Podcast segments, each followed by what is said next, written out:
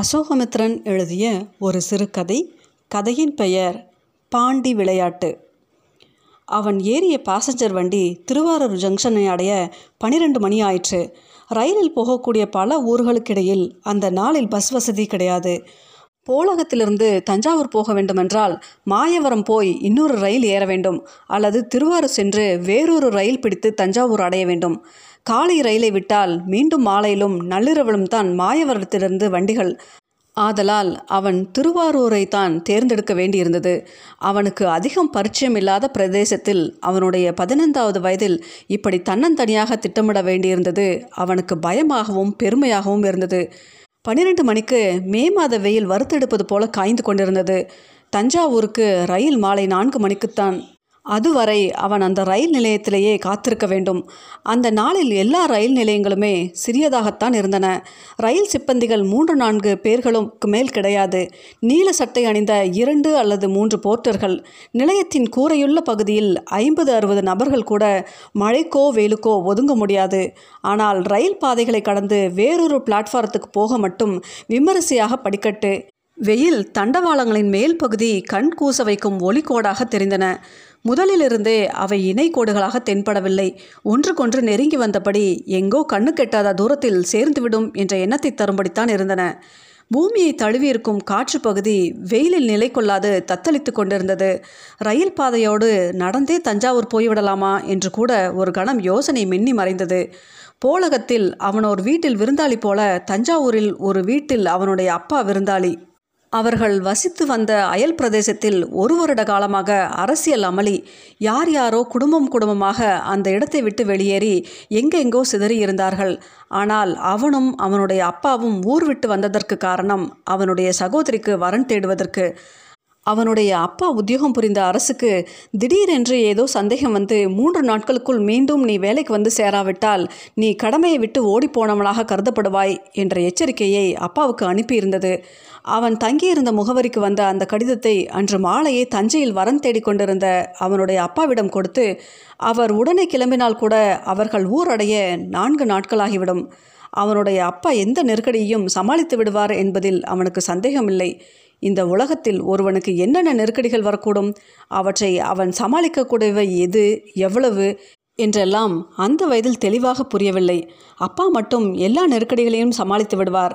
அவரிடம் அவன் அக்கடிதத்தை கொண்டு போய் சேர்த்து விட்டால் போதும். அதற்கு இன்னும் பல மணி நேரம் தேவைப்பட்டது. திருவாரூர் திருவாரூர் பரமசிவன் நடனமாடிய இடம். உலகத்திலேயே மிகப்பெரிய குளமும் தேரும் உடைய இடம். மனுநீதி சோழனும் முத்துசுவாமி தீட்சிதரும் வாழ்ந்த இடம். இதை பார்ப்பதற்கு என்று அவனாக வரப்போவதில்லை, வருவதற்கு சாத்தியமும் இருக்காது. ஆனால் இப்போது வர நேர்ந்துவிட்டது. இருக்கும் மூன்று நான்கு மணி நேரத்தை இந்த ரயில் நிலையத்திலே கழிக்க வேண்டுமா? தென்னிந்தியாவில் பல இடங்களைப் போலவே இங்கும் ஊருக்கும் ரயில் நிலையத்துக்கும் சம்பந்தமே கிடையாது. ஏன் இப்படி ரயிலடியை எங்கோ அமைக்கிறார்கள்? ஒரு மணி நேர ரயில் பயணத்துக்கு ரயிலடிக்கு போகவும் ஒரு மணி நேரம் தேவைப்படும் போலிருக்கிறது. புழுதி படிந்த பாதையில் சிறிது நேரம் நடந்துவிட்டு அவன் மீண்டும் ரயிலடிக்கே திரும்பி வந்துவிட்டான். கோயிலும் குளமும் தேரும் இன்னொரு சந்தர்ப்பத்துக்காக காத்திருக்க வேண்டும். பிளாட்ஃபாரத்தில் அடுக்கி வைக்கப்பட்டிருந்த சரக்கு மூட்டைகளில் ஒன்று தனியாக விடப்பட்டிருந்தது. அதன் மீது ஏறி உட்கார்ந்து கொண்டான். முந்தைய வருடம் இதே மாதத்தில் அவன் என்ன செய்து கொண்டிருந்தான்? அவன் ஊரில் பத்தாவது வகுப்பை தான் பள்ளி இறுதியாக வைத்திருந்தார்கள். இறுதி பட்சை எழுதிவிட்டு முடிவுகளுக்காக காத்திருந்தான்.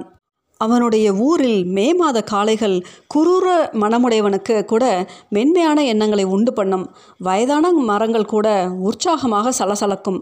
வழக்கமான காக்கை குருவிகளோடு கிளிகளும் வந்து சேரும். காக்கைகளாலும் கழுகுகளாலும் அவற்றுக்கு ஆபத்து தான்.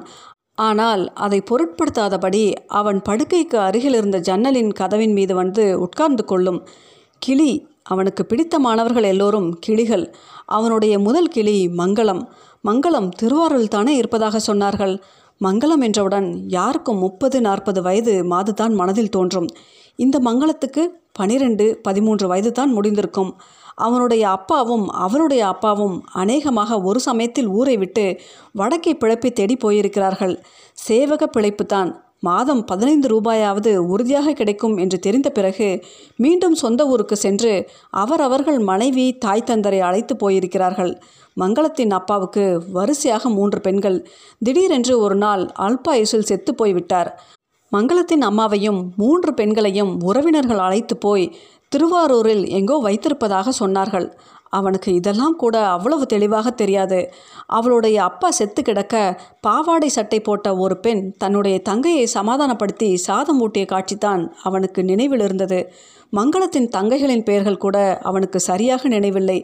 அவனுக்கு திடீரென்று மங்களத்தை பார்க்க வேண்டும் என்று தோன்றியது. அவனும் மங்களமும் சேர்ந்து விளையாடியவர்கள்தான். அவள் நன்றாக பாண்டியாடுவாள். அதிலும் ஏரோப்ளேன் பாண்டியாட்டத்தில் அவளை மிஞ்சவே முடியாது.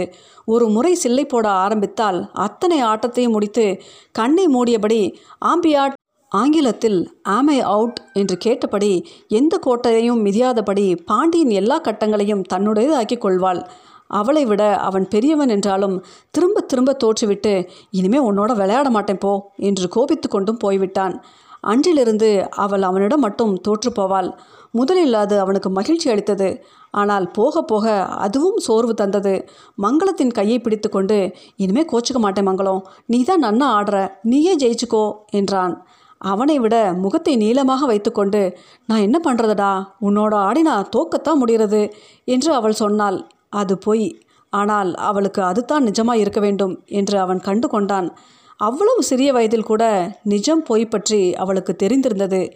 கோயில் மூடி இருந்தது. நான்கு மணிக்குத்தான் திறப்பார்கள். ஆனால் அதுவரை காத்திருக்க முடியாது.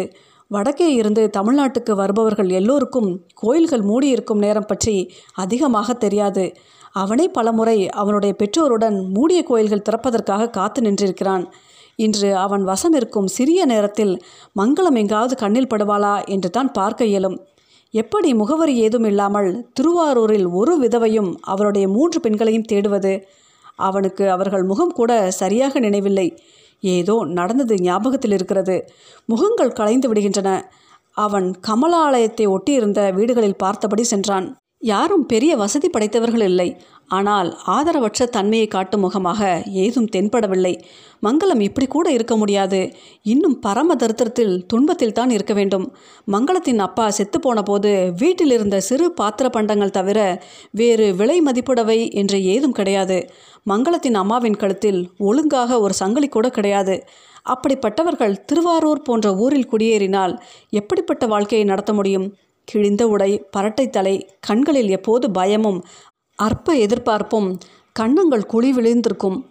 மங்களம் படிப்பை நிறுத்திவிட்டு யார் வீட்டிலேயோ வேலை செய்து கொண்டிருக்கக்கூடும். செய்த குற்றம், செய்யாத குற்றம் எல்லாவற்றிற்கும் அடி, உதை, வசவு பெற்று கொண்டிருக்க வேண்டும். அவன் அங்கிருந்து சந்து பொந்துகளை அவசரத்தோடு சுற்றி சுற்றி வந்தான். என்ன நம்பிக்கையில், எந்த தகவலின் பேரில் இப்படி தேடுகிறான்? கண்ணில் பட்ட எல்லா பெண்களும் மங்களம் மாதிரி இருந்தார்கள். அவனுடைய கற்பனை மங்களம் போல அந்த சிற்றூரில் நிறைய பெண்கள் இருந்தார்கள். அவனுடைய முழங்கால் வரை புழுதி படிந்திருந்தது. இப்போது அவனே ஒரு பிச்சைக்காரன் பையன் போலத்தான் தோற்றமளித்தான். காலையில் சாப்பிட்ட பழைய சோறு எப்போதோ கரைந்து போய்விட்டிருந்தது. தஞ்சாவூருக்கு ரயில் டிக்கெட் வாங்க மட்டும் சிறிது சில்லறை இருந்தது. அவனுக்கு தஞ்சாவூருக்கு ஒரே டிக்கெட்டாக வாங்கியிருக்கலாம் என்று தெரியாமல் போய்விட்டிருந்தது. அந்த தெருவில் நான்கைந்து சிறுமியர் பாண்டி விளையாடி கொண்டிருந்தார்கள். இது அவன் அறிந்த ஏரோப்ளேன் சிட்டி விளையாட்டில்லை. எல்லோரையும் விட வயதில் பெரியவளாய் இருந்தவள் அவளை தட்டி கேட்க யாருமில்லை என்ற உணர்வில் எல்லோரையும் மிரட்டி விரட்டி கொண்டிருந்தாள். இவளுக்கும் மங்களத்திற்கும் தான் எவ்வளோ வித்தியாசம்! இங்கே மங்களம்னு ஒரு பொண்ணு இருக்காளா? அந்த பெரிய பெண் ஒரு கட்டத்திலிருந்து இன்னொன்றுக்கு ஒற்றை காலில் தத்தி சென்றபடியே, என்ன கேட்குறே என்றாள். மங்களம்னு ஒரு பொண்ணு. அவன் ஏதோ அபத்தமான செயலொன்றை செய்துவிட்டது போல அவள் கிளுக் என்று சிரித்தாள். அவள் சிரிப்பதைக் கண்டு இதர பெண்களும் சிரிக்க ஆரம்பித்தனர். சிரிப்பை அடக்க முடியாதபடி மாறி மாறி வெடித்து கொண்டு சிரித்தார்கள். அவனுக்கு அழுகை வந்துவிடும் போல் இருந்தது. அவன் இருந்த ஊரில் பெண்கள் இவ்வளவு பொல்லாதவர்களாக இருக்க மாட்டார்கள். இப்படி நடுத்தெருவில் பாண்டி விளையாடவும் மாட்டார்கள். யாராவது கேள்வி கேட்டால் உடனே அவனை கேலி செய்ய தொடங்கிவிட மாட்டார்கள். அவன் அங்கிருந்து நகர்ந்து செல்ல அந்த பெண் கூப்பிட்டாள். டேய் பையா, பையா, என்ன கேட்டே? பதில் சொல்கிறதுக்கு முன்னாலேயே போயிடுறியே. அவன் நின்றான். மங்களம்னு இந்த தெருவில் ஒரு பொண்ணு இருக்கா? எங்கே இருக்கா? பூசணிக்காய் அடிக்கிருக்கே ஒரு திண்ணை, அந்த வீட்டில் இருக்கா. அவளை அழைச்சிண்டு வரியா? நான் ரொம்ப தூரத்துலேருந்து வந்திருக்கேன். அவளை அழைச்சிண்டு வர முடியாது. ஏன்? ஏன்னா அவளுக்கு கால் இல்லை. கால் இல்லையா? அவளுக்கு ஜுரம் வந்து ரெண்டு காலும் நிற்க முடியாதபடி போயிடுத்தான். நீ வேணா அவள் வீட்டுக்கு போய் பாரு. அவள் உட்கார்ந்தபடியே தான் நகர்வா. அவன் அந்த வீட்டுக்கு போக அடியெடுத்து வைத்தான். வாசு பக்கம் போகாதே, வீட்டுக்காரா கத்துவா, கொள்ளை வழியா போ, மங்களம் இருக்கிறதே கொள்ளை பக்கம்தான். அவன் மங்களத்தை பற்றி கற்பனை செய்து கொண்டிருந்தது எல்லாமே சரியாகி போயிற்று. அப்பா செத்து போய்விட்டால் எப்படிப்பட்ட கஷ்டங்கள் எல்லாம் வந்து விடுகின்றன. பாண்டியாடி யாரையும் தோற்கடிக்கும் கால்களுக்கு கூட வியாதி வந்து செயலிழந்து போய்விடுகின்றன. இனியும் மங்களத்தை போய் பார்க்க வேண்டுமா? இருவரின் துக்கம்தான் பெருகி வழியும். அவனால் அவளுக்கு எந்த உதவியும் புரிய முடியாது. அவளால் எழுந்து வந்து அவனுக்கு ஒரு டம்ளர் தண்ணீர் கூட தர முடியாது. அவனுடைய அப்பாவை அவன் பத்திரமாக பாதுகாக்க வேண்டும். அப்பாவின் வேலைக்கு ஆபத்து வந்திருக்கிறது. அவரை எப்படியும் காப்பாற்றி விட வேண்டும். அவன் ரயில் நிலையம் நோக்கி வேகமாக நடந்தான்.